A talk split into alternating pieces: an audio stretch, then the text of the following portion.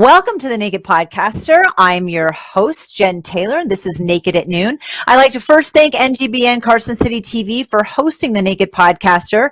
Download the NGBN app TV or mobile device and catch all the episodes of the Naked Podcaster live and on demand.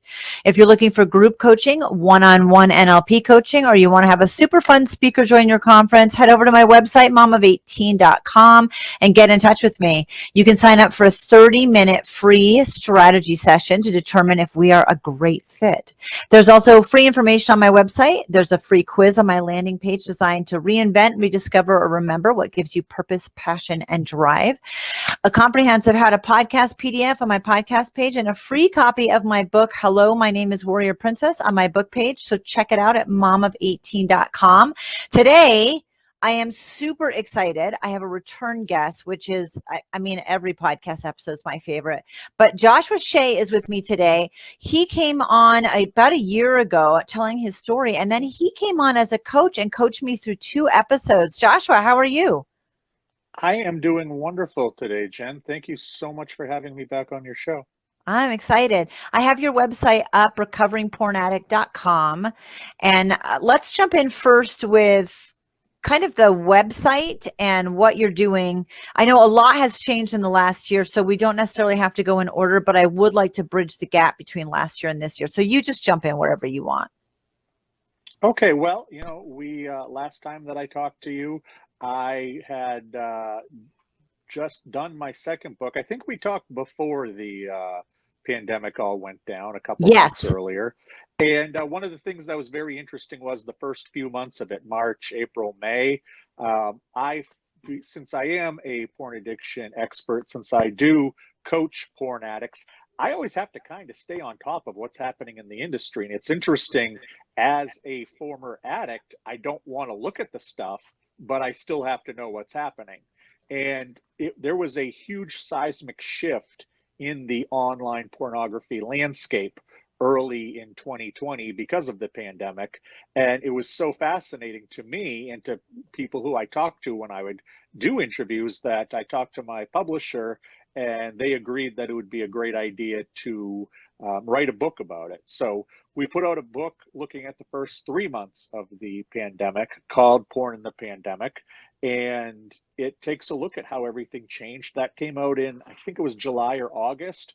Um, that did very well. And then I spent a lot of last year, you know, not being able to go out and give presentations, not being able to yeah. go to libraries or churches, which is unfortunate. Um, although I, I, did get to, to do a TED talk, which was great. Um, but I, uh, I had a lot of time on my hands, so I decided to become a certified betrayal trauma coach. And if you remember, my second book was designed for the partners of porn addicts. And that book has still sold 10 times what my first and third book has done. And I still get emails almost every day about it.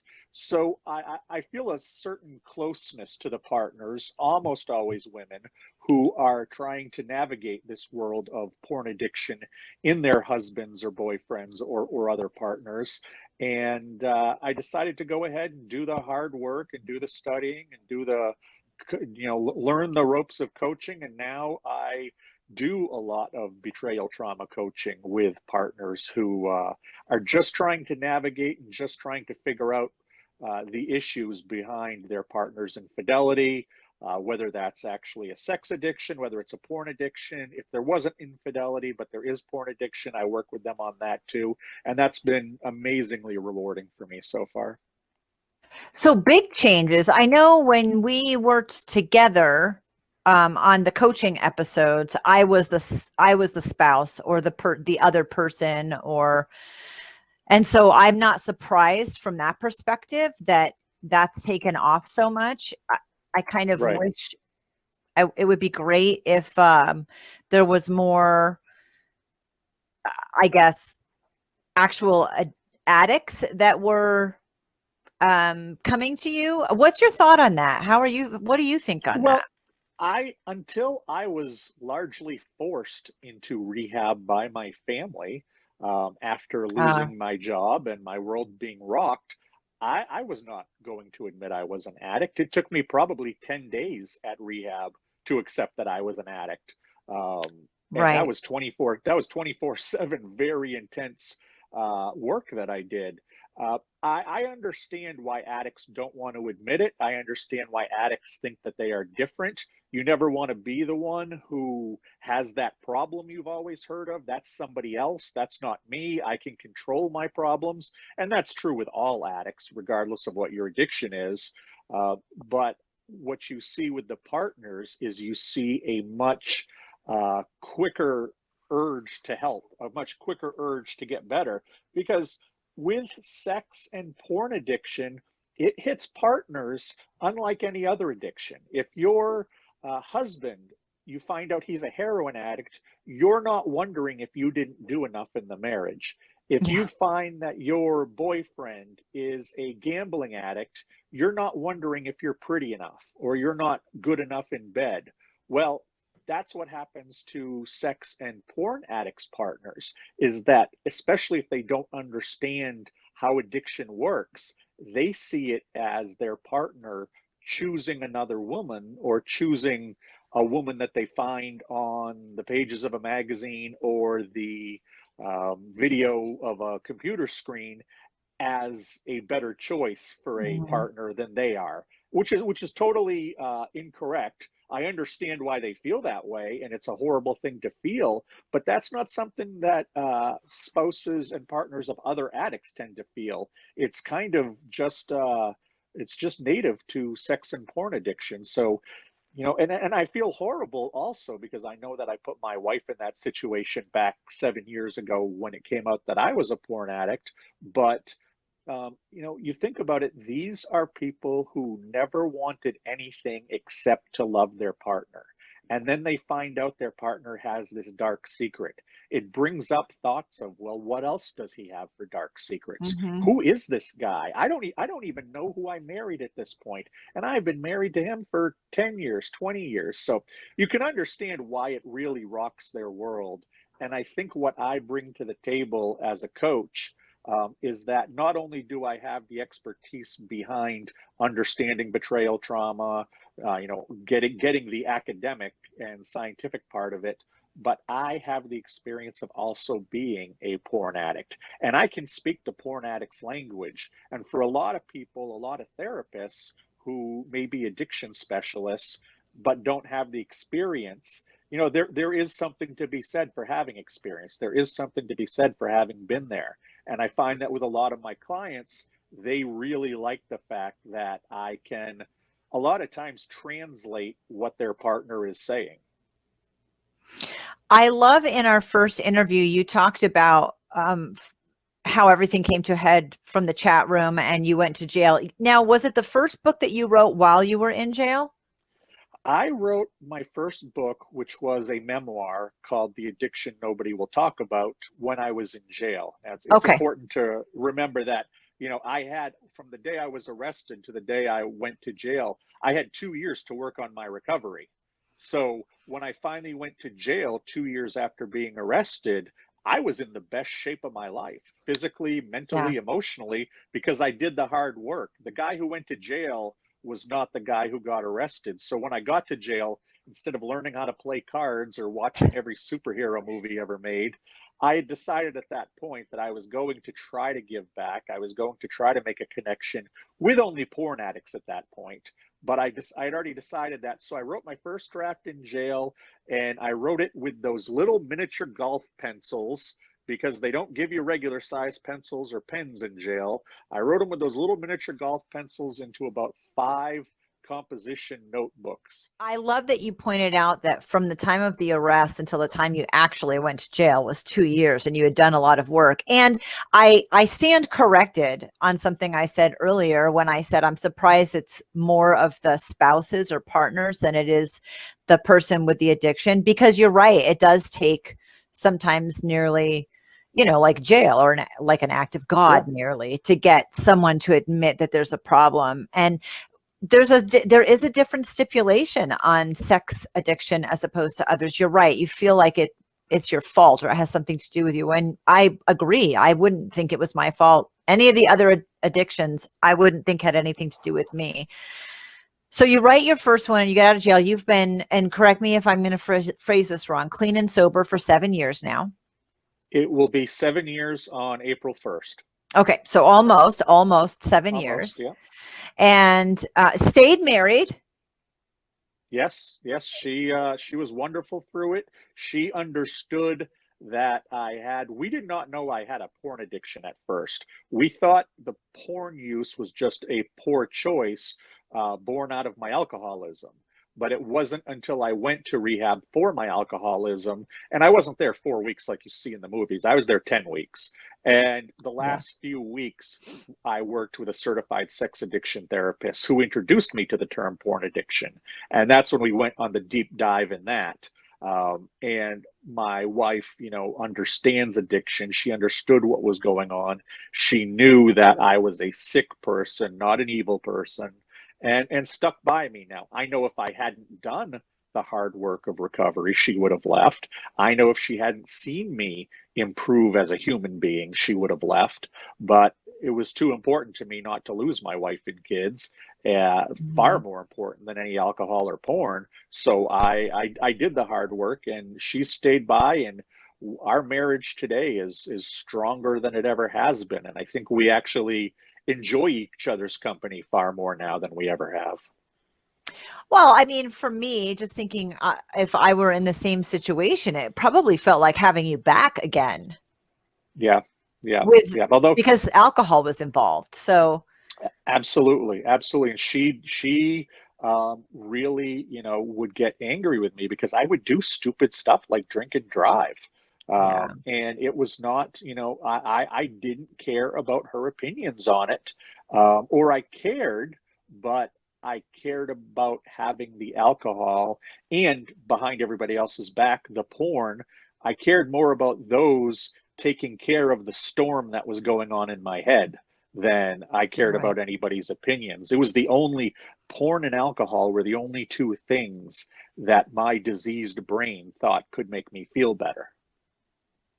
I love how you phrase things. And uh, for people out there that are either um, in the throes of their own addiction or you're a partner of someone that has an addiction, your language uh, speaks to that. So I appreciate that.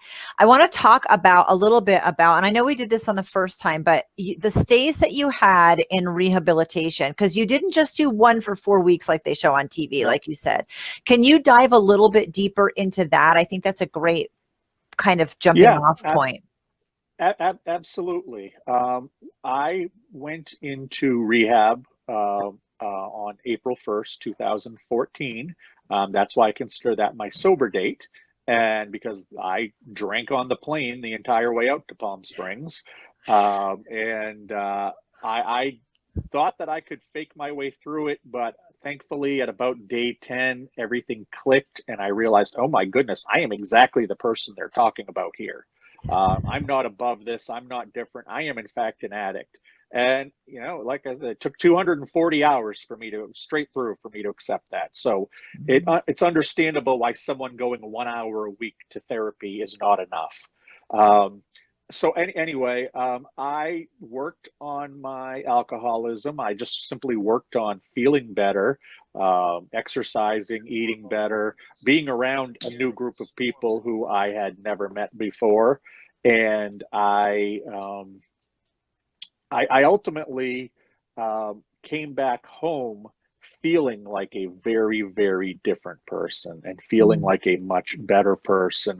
But I came back somebody understanding that he had a pretty strong porn addiction.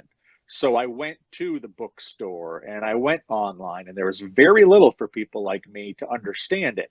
Um, I found some academic studies, and I am the kind of geek who likes academic studies, but most people uh, are not.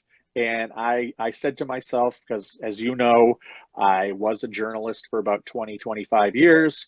I decided that, you know, what I can do is I can take the knowledge that I pull out of these journals and these academic texts, and I can take my story, uh, my experience, and blend them together and hopefully tell a story that reflects both addicts and uh, people who aren't addicts who want to learn more about it. So I came out of I came out of rehab, did a lot of intense therapy, 2 mm-hmm. sessions a week, two hours a week, um, dealing mostly with the repressed childhood memories that were surfacing in rehab as they put me through the modalities.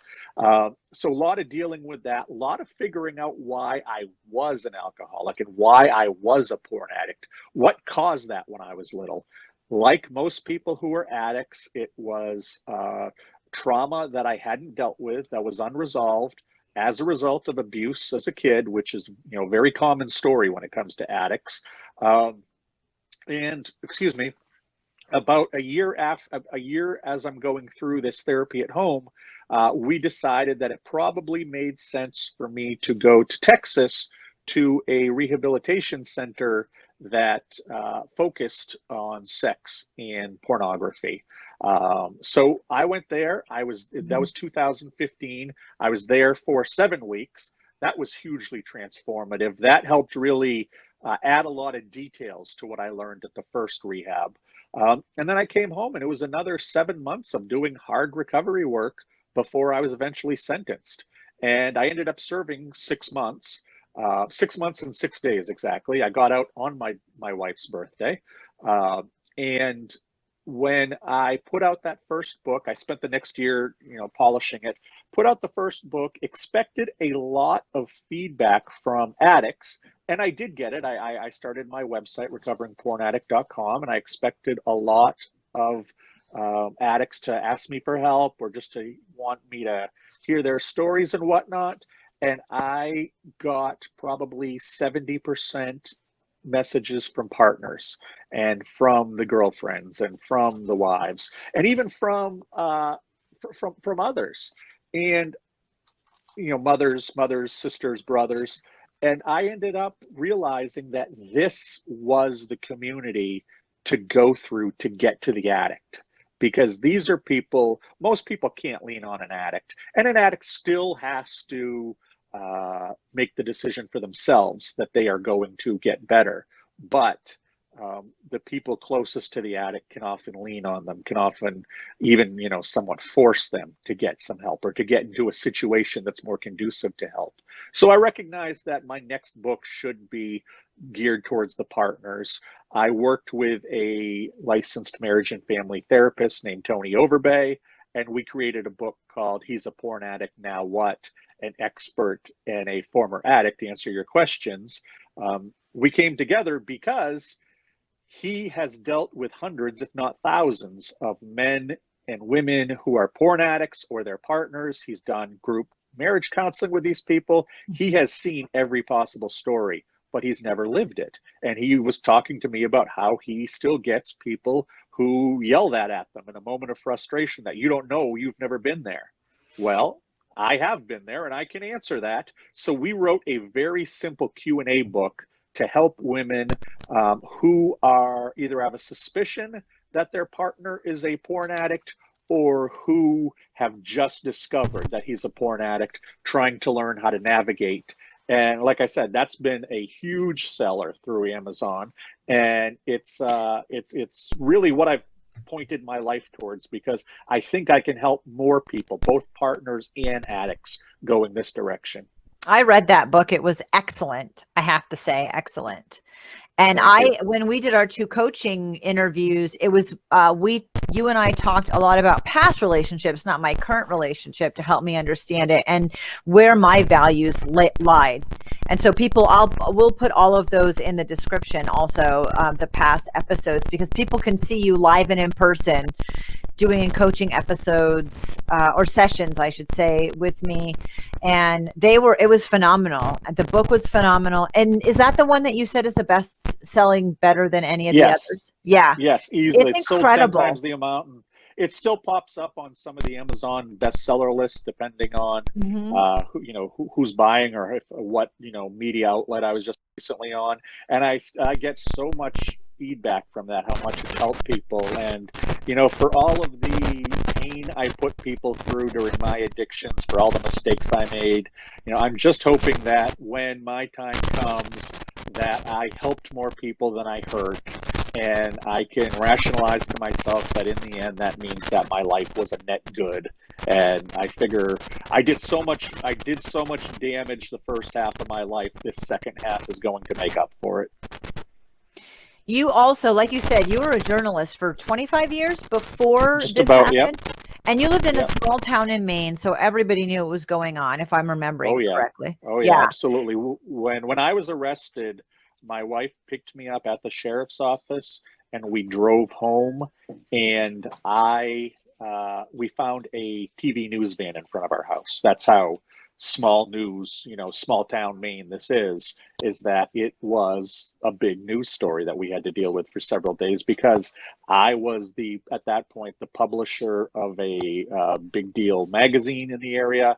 I had just finished a term on the city council of the third largest city in Maine, which again is does not mean much in in, in you know most of America as far as size goes. But I was well known in my community, and that's uh, that's you know something that you have to deal with when something like this happens. And I was at first a little bit angry that I felt like I was being singled out by the local media because they wouldn't do this to a person who was, you know, unknown, you know, somebody who was a plumber or somebody who was, you know, a crossing guard or something like that. But it happened to me, but it took me a little while to recognize, you know, this gives me at least a little platform from which to start talking to people. And, uh, you know, for the last four years, I haven't stopped talking to people, and I'll keep talking to anybody who will listen. How did you address that when the news? I mean, that must have been completely overwhelming because the arrest was a surprise for you too. It's not like you were trying. Right. It was a very unique situation that you can explain again if you want to here, but it was a very different situation and very unexpected. Did you? It would have been a great place to start your platform for sure if you had had any hindsight to it. So how did Right. how did you guys address that? Um, it's something that you really can't address. It just happens. It's Yeah. surreal when it's happening. It doesn't feel real when you see yourself on television um, for having done these kinds of things, or you're the top story in the uh, in the newspaper. Um, you know, six columns across the top front page. It's like, wow, this is it, it's it's surreal. It doesn't feel real. Um, the night that I was arrested, there were a couple times during the day that news van showed up. Um, the night that I was arrested, um, which which I'll get into in a sec, um, we had to actually uh, run from our living room a couple times. And one time we ran to our bedroom, and you know the the TV, uh, it, it was I think the CBS affiliate. So we got into our bedroom. Was around ten o'clock, time for the ten o'clock news. So they start doing a live remote on the news, and we realized we left our dog in the other room and I'm looking on TV and I see someone in my front yard, you know, talking to the news camera, and over her shoulder is my dog barking through our window. And I'm standing in my and I'm standing in my bedroom and it's like this is some weird stuff. This, I mean, how you, can't process that. I look back now and I I try not to laugh or I try not to uh, minimize it, but it's just so out of what you could think of. And it's so, if this was part of a movie, you wouldn't believe it. It's not believable. But in the moment when it's happening, you know, my wife and I just looked at each other like, oh my goodness, this. This is otherworldly almost. And, you know, and I do want to mention that this all did happen because my addiction rose to the point that um, I moved away from just looking at videos online and I went into chat rooms. Uh, my addiction was about control. It was about, you know, having control in my life. And at that point, I felt like I was losing control. So I would go into chat rooms and I would try to control the women that I would talk to. Um, and unfortunate, and, and this did include pushing them to do sexual things. And at one point in November 2013, I made the horrible mistake of speaking with a teenage girl who did uh, engage in sexual behavior.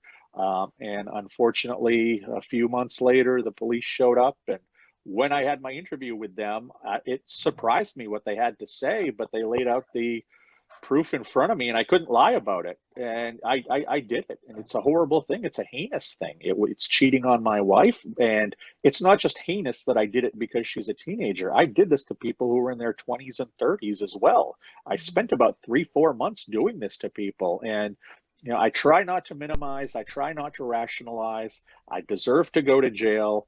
I did it. It was a horrible thing. I was a very sick person at the time, but I don't blame my addiction.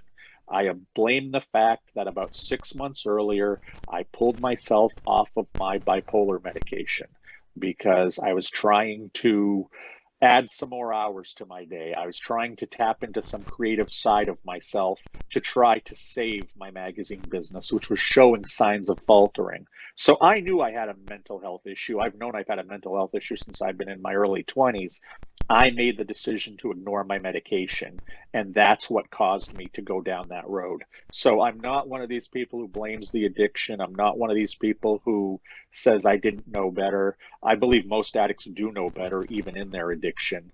Um, I did not know she was underage, but that doesn't matter. I know that there are women who look 26 that are 16 and vice versa.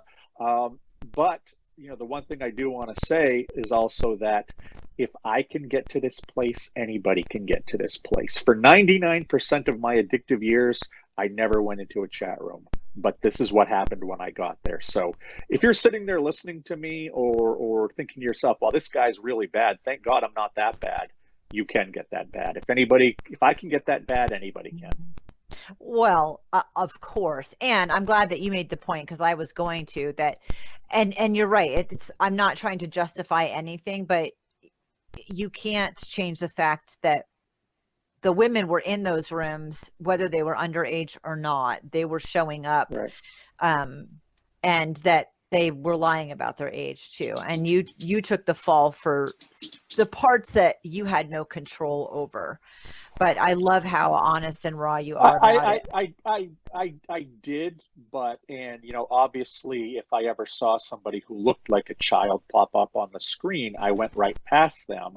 Mm-hmm. but the reality is you know you've had more kids than you know most states have population um, you know you know you know that a, a 16 17 year old can look 26 or 27 and vice versa. Yep. And the thing was the one thing i will say about the addiction is that i was drinking so much i was getting so little sleep uh, you know my world was swirling down the drain. And um, i think that the way that i let myself live that my understanding of cause and effect of consequences got very blurred because that mm-hmm. was the kind of thing that even a year earlier I don't think I could have engaged in. I look back at it now and think, who was that guy? Because that's such a, a, a dumb thing to do. That's such a heinous thing to do um, on so many levels that I just that that guy that guy was very very sick. Um, and uh, had the police not shown up, I don't know what would have happened to me. I, mean, I told you this in the last time we we talked you know, I only give even odds that I'd be able to be here talking to you now because I think I was starting to go down a road that you don't turn back from. I love that you talk about it that way. And now you were a journalist before, and yep. so you have um, written, contributed to articles for other places. That's no mm-hmm. surprise. And you became a public speaker. Speaker. Let's talk about the things that have happened in the last year, other than the pandemic, but including the pandemic, because that I wouldn't have. I mean, it didn't even occur to me that that would have changed things. But of course, it would have changed things, right? Well, and the biggest thing it changed, I believe that much like you know we're starting to learn what 20, 25 years of exposure to pornography means through the internet to pornography users, I believe 2020 is going to be seen as the real starting point of a different kind of pornography addiction. And that's the addiction to making pornography. Uh, when I when I did the research for my book, I talked to a lot of these young women and young men who moved over to becoming cam stars, who moved over to a website called OnlyFans. And as, over a million people did this in 2020. They started making pornography and selling it online. And in interviewing these people, what I learned is that a lot of them do like the money. A lot of them are there for the money, but a lot of them really like the adoration.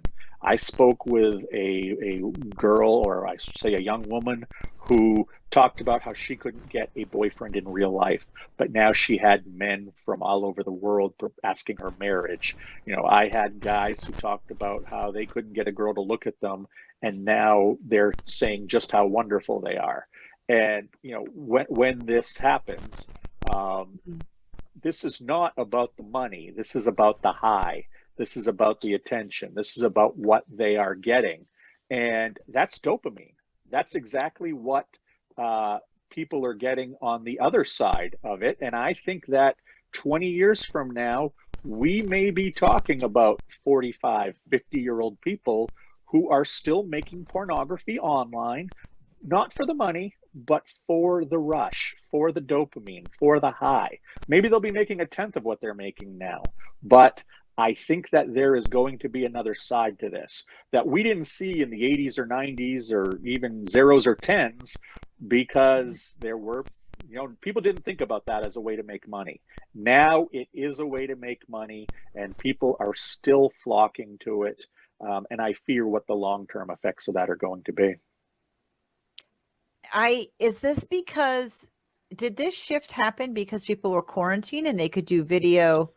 Right. Well, think of, think about who are our service workers who were put out of work the the waiters the waitresses the hostesses the bartenders these are all young people these are all for the most part probably good looking people who are somewhat gregarious and can hold conversations with people um, also keep in mind that these 20 year olds, 25 year olds have grown up with the internet. They don't know a world before it. So right. their taboos and right. their stigmas towards sex, towards sexuality, towards nudity are much lower than those of us who grew up prior to the internet. And I think that you know uh, being in high you know high schoolers now 16 17 years old you're almost expected to have pictures of yourself in a bikini or just your swimsuit on Instagram.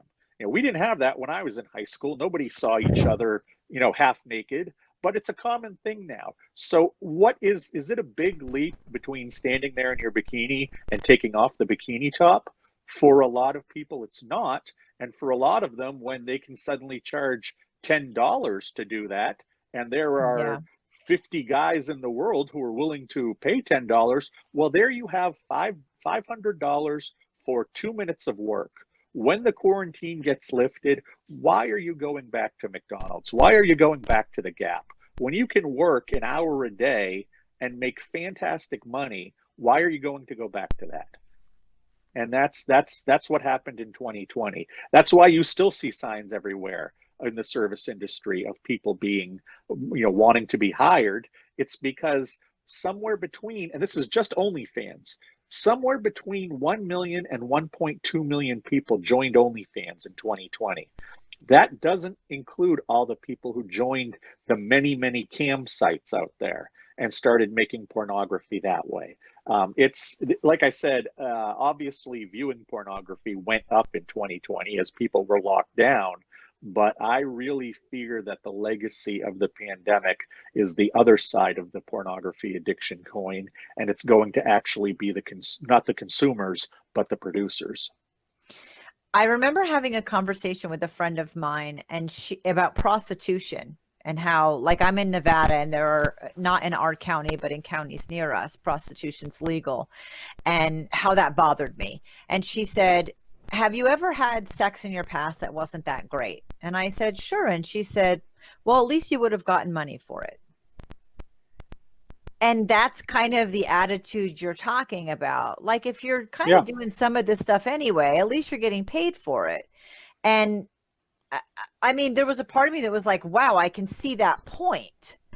But that doesn't right. mean that I want to do it. Right. Well, it's impossible for me to tell a young mother of two trying to pay her rent and keep her kids fed that you shouldn't show your breasts online to make sure your kids are okay. You know, that's while, while I would never, while I would never hope that for my kids, while I would, you know, hope that, you know, I would never have to do something like that. And obviously I probably wouldn't make $6. Um, I I I understand why it seems like a viable alternative for many people. Um, and I always, when I'm doing my education, and you know this about me, I try not to moralize. Everybody can make their own value decisions. Everybody can make their own moral decisions and ethical decisions based on, you know, what they what they were raised with and what they have developed. Um, it's just important that we understand it's out there and it's happening, so we can make informed decisions of how to act next. You mentioned when you when we were emailing, you were like, you know, you have daughters in this age group. What if they're making porn behind your back? And I mean, I thought I, they're all adults, all but one, I have an 11 year old, and then everyone else is an adult. And I thought, well, I mean, that's totally possible. And it's that same thing, not moralizing it. Do I want them to do it? Absolutely not. There's nothing about it that I want any of my kids to be involved in. Um, but it it's so difficult. I can see how difficult it is for people, like you said, the single mom who needs to yeah. feed her kids. I mean, I was the single mom at, at one point working three jobs and didn't do any of these things. Not that it was viable at the time at that time period to the internet, but whether it was or not isn't the point. I worked three jobs not to do it. And yeah, I can understand how it's a lot less time and effort, a lot more money, and I can have a lot more time with my kids and not stress about getting them shoes. So how right. awful is it right now that this is such a viable way for people to make money you know? Well that that's and that's the world that we find ourselves in and i believe we find ourselves in it because we are more of an unhealthy sexual society than we'd like to admit. When people ask me are you anti-porn? I say no i am anti-unhealthy sexuality. I know that there are plenty of people who can look at pornography and not develop addictive tendencies. Right. Um, but I think that I don't know for all of them that it is considered healthy sexuality. I've talked with many couples who say that they enjoy watching pornography and it spices up their marriage and it's used as a marital aid. I don't I don't doubt them at all about that. But I also know that when you introduce pornography to your marriage, that you are three times more likely to end up divorced. So it's really on the individual to decide what is healthy sexuality and what is unhealthy sexuality. But if they don't know there are even those things, well, that's what I see my job is out there is to let people know, you know, make think about your decisions. Think about talking to your kids about porn. Think about how you consume pornography. Think about your attitudes towards it. Um, and, and, I'm not saying you have to stop looking. I'm not saying that you have to change your life. I'm not saying you have a problem. I'm just saying that much like so many other things in this world that we do know can have a negative side, it's time to recognize pornography can. It's time to recognize that as part of unhealthy sexuality, that we are in this society are moving towards more unhealthy sexuality. And I think that is because of the internet. I think that is because of the prevalence of porn. I mean, everybody, every 12 year old kid has an iPhone now, and that's the greatest porn computer ever created. And we need to, as parents and as a society, start taking this seriously and develop a strategy for uh, dealing with pornography with our youth. I'm sorry, it's you know 2021. That's what we have to do, and maybe we didn't have to do that in 1983, but times change, and this is where this is where we are now. Oh my gosh, I I mean I graduated high school in 1988. I had no clue. I had no clue at all what was out there. We didn't have access to it the same way. You had to go in the back room of the VHS rental shop in right, the private right. room and like I had no idea anything about it until I was probably I never even saw anything that was porn related until I was about 20 or 21. So uh, it's a completely different world now. Now, my 11 year old on YouTube, she's on my YouTube channel, so I can see the history of everything that's ever that's ever been searched on there. And why can she do that? Because I know it's okay. Anything that I've searched on there, she can see. But we have to right. keep tabs on everything now. And it's as a right. parent, that's exhausting. It's exhausting to keep tabs on it. Well, and, and when parents come and tell me that, oh, don't worry, we have filters in place. You know, they have a filter on their phone. It's like, well, congratulations for locking down one smartphone out of the 4.8 billion in the world. Um, but when we think about our children, you know, with with boys, the average boy sees porn for the first time now at about 10 years old. The average boy starts watching porn regularly around 12, 13 years old. Um, and what we have to recognize as parents is that those filters are in place to make us feel better, not to keep the kids away from porn, because it's not a matter of if the kids are going to see porn, it's a matter of when. You know, when your kid is at the bus stop and his friend holds up his phone and there's the latest garbage from Pornhub, or goes over to a, a cousin's house or something and they've got a tablet and they found something in a Google search. Um, what is your kid going to say? What is your kid going to do? If you don't know those answers, you have not properly addressed pornography with your kids. Just simply putting a black bar across it is mm-hmm. not a way of handling it. Oh, I, I know for a fact that a couple of my kids, the first exposure they had was someone showing them. Yeah. Yeah, so, absolutely. And that, I mean, that was that was mine too. My older cousin, when I was 12 years old, mm-hmm. um, showed me a couple of hardcore pornography magazines, and I was hooked from that day forward. Now, had it had it been a year later, I probably still would be hooked, but it came from somebody else. It came from an older cousin who claimed he stole the magazines from a store because again, that's what you had to do when you were our age. Yeah. I can only ima- I can only imagine being an 11 or 12 year old boy now, having gone through what I went through and as somebody who utilized porn as a coping mechanism, having access to it like the 12 and 13 year old boys do now, um, it's it's scary to me to think about if we don't start addressing this with them what's going to happen in 10 20 30 40 years? How unhealthy does our society get at that point? The dopamine that you talk about i i totally get that. Um the girl who can't get a boyfriend and now has marriage proposals or that whole thing. At what point does that end? I mean never it never ends. They always get dopamine or they do more to get the same amount of that rush if you're searching for that can rush, give you yeah. You know your if phone you're searching dinging. for the rush yeah exactly. And and and you know uh, i think i shared this on your first show but i'll share it again for the people who haven't heard it. If you want to experience addiction uh, tomorrow take your take your iphone take your uh, uh android turn up all of the alerts. Turn up the volume all oh. the ah. way. Every chime ding whatever you however you can hear anything turn it all the way up. Then take a post-it note and slap it right across the face of the phone so you can't see anything. Then put that phone next to you. If you're like the vast majority of people out there within 10 or 15 minutes or maybe within two minutes there's going to be some kind of alert. Maybe somebody liked a facebook photo. Maybe you got a text a few more minutes later, there's going to be another alert and then another alert. Mm-hmm. And I've talked with people who have tried this experiment.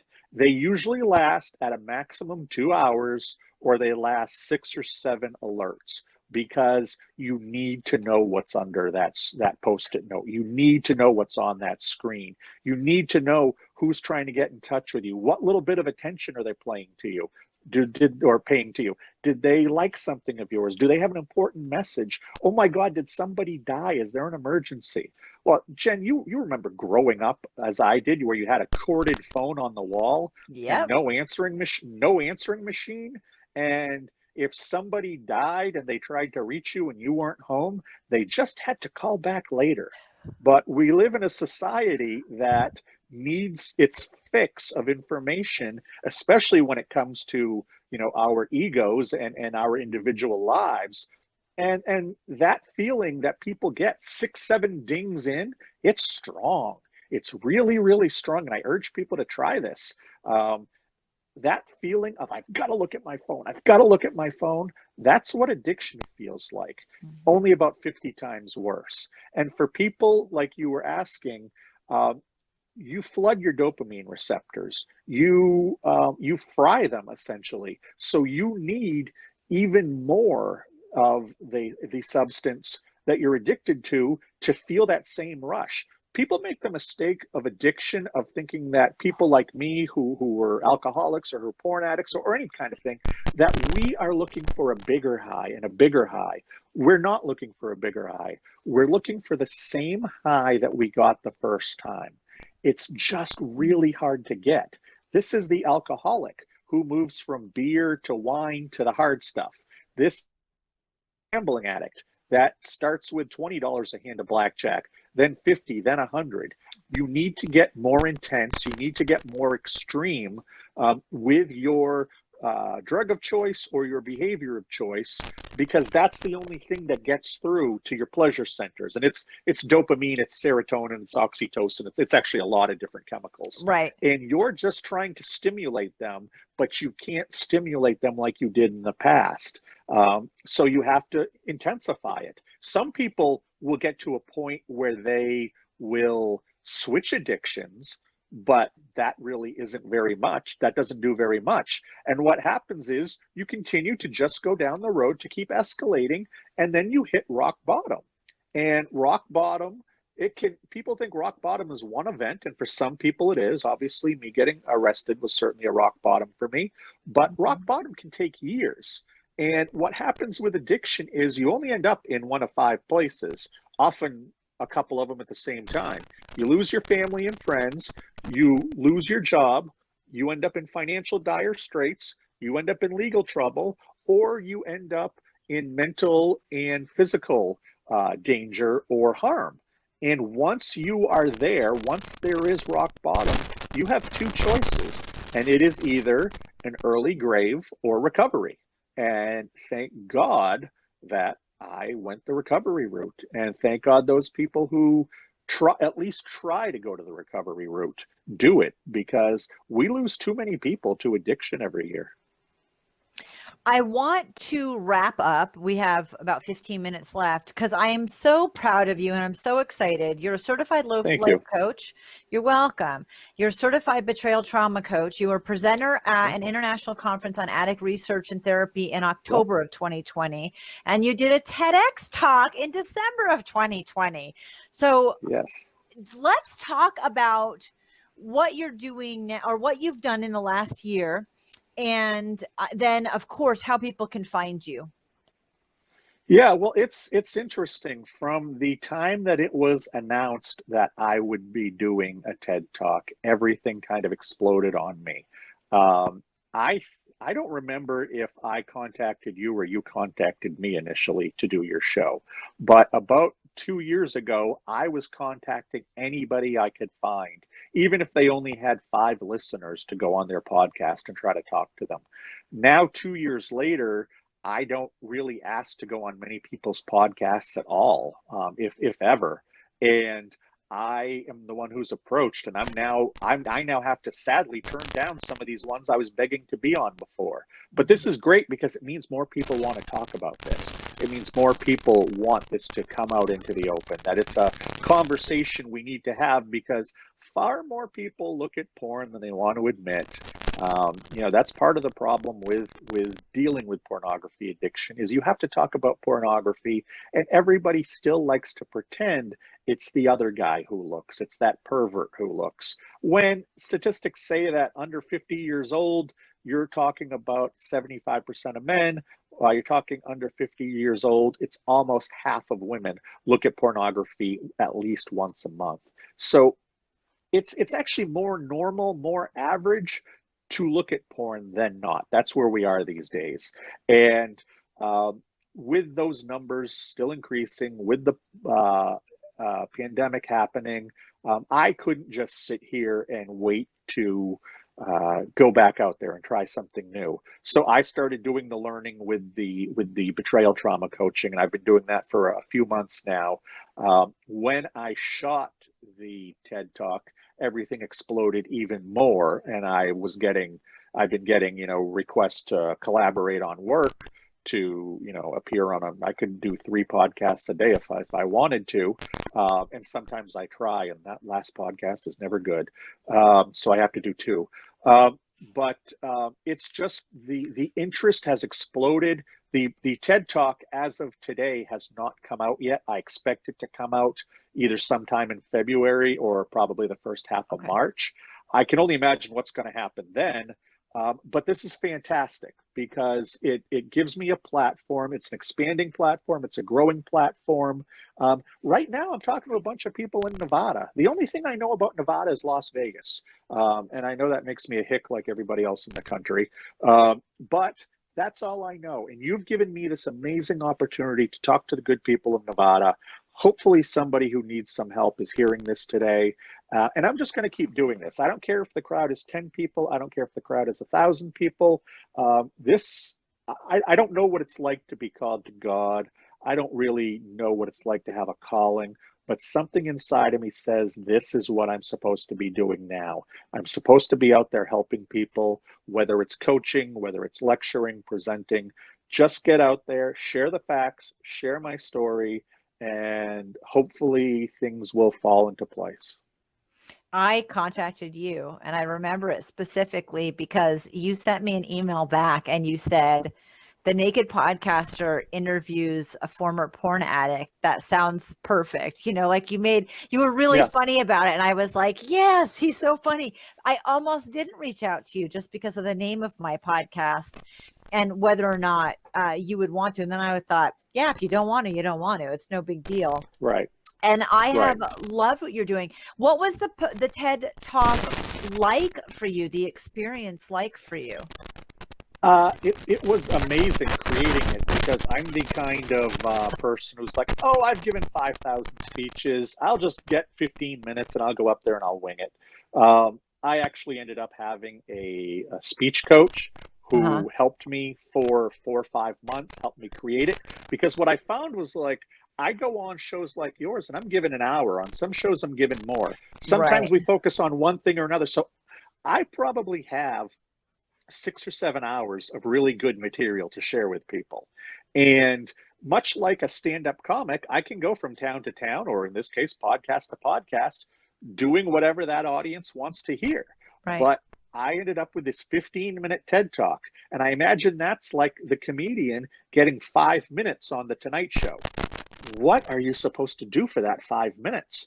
And that was my tough problem is what am I supposed to do with these 15 minutes? I know so much. I want to share so much that it was really about cutting things down and figuring out who the audience would probably be and what would be the best points for them to hear. So we talked a little bit about uh, you know, having your kids be addicted. We talk a little bit about the addict brain. I talk a little bit about uh, the fact that, you know, here I am, a white collar guy, wife, kids. I own two companies. I was a local politician. I, I can be an addict, so anybody can.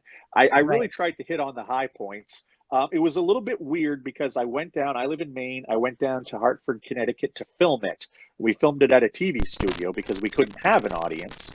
Right. Um, the audience was probably about 15 people. Everybody was allowed to bring one person. I brought my daughter. And uh, that was a little bit strange standing on a stage and delivering a speech in a studio to about 15 people. But everybody said that it went very well. Um, everybody seemed to like it. The people who watched live streaming, I got a lot of great feedback from them. Um, and now it's just a matter of it eventually going online. And once it does, we'll see if it disappears within a day or two or if it becomes one of those crazy viral things. I don't know what's going to happen. I, I will let everybody know. And people can go to my website at recoveringpornaddict.com or you follow me on Twitter or Instagram, which is P Addict Recovery. Um, and, and you'll know when it comes out. But I'm just I'm just trying to communicate. I'm just trying to get it out there. I still make next to no money on this. I make a little bit on the books. I make a tiny little bit on the coaching. Uh, but this is what it feels like I am drawn to in life now. This is the important thing for me. You mentioned that most of the people that come to you are the partners of. Let's talk about who your ideal client is and the best way people can find you. I know you have the website, you have Instagram and Twitter. Um, I'm guessing the contact form through the website would be the easiest. But tell tell me who your ideal clients are for coaching. Well, obviously, anybody who is open to the coaching is great. A lot of times, what happens is that I meet with a woman who has a partner that is addicted, and she and I will have a couple sessions, um, and they go well. And then she wants me to suddenly meet her her partner, and I have to warn them that okay, you are open to this. They are not. You felt like I've made a lot of connections. That makes sense. They may not, and you Right. have to kind of warn them that. Uh, the magic I worked with you. Well, this guy, keep in mind, he's an addict too. He probably knows all the tricks. Um, and I said, "I- I'll have conversations with them, and that's that's the best I can do. Somebody who is open to the process is great. Um, a lot of women find they're shocked when they confront their partner about their porn addiction, and probably a good 25 to 35 percent immediately admit it and they're so happy that it's out there, they immediately start to seek help because their dark secret is now no longer on their shoulders. And they are thrilled to go get help and thrilled to seek help. So I always tell the partners uh, of porn addicts, you know, do do confront in the right way, and I can teach you the right way. Um, don't hold back because this is not something you want to let gnaw at you. This is not a resentment you want to hold inside of you you do want to bring it up because sometimes you'll have absolutely wonderful results. Mhm. Um, you know, the, the best client is the one who uh, who is open to the process and uh, who who pays the fee. I love it. Josh, thank you so much for being on again. It was great to catch up. You've had a Thank lot you, of Jen. Yeah, I think that so this. I think you are the first media outlet that I've been on four times. well, you had to coach me twice, two of those. So Yeah, yeah, and that was fun. That was that was great it was fun. I it enjoyed was that. the it was the most nerve-wracking coaching that I've had, and I've I've done probably 25 of them. And that one was the most nerve-wracking because I had no idea what we were gonna uncover. No idea, but it was a lot of fun. You were you're very, very easy to work with from a client perspective. So um, it was really an honor to be able to do that with you. Thank you so much. And thank you so much. You know, whenever you whenever you need me, I'm here. I am always willing to share my story. Thank you.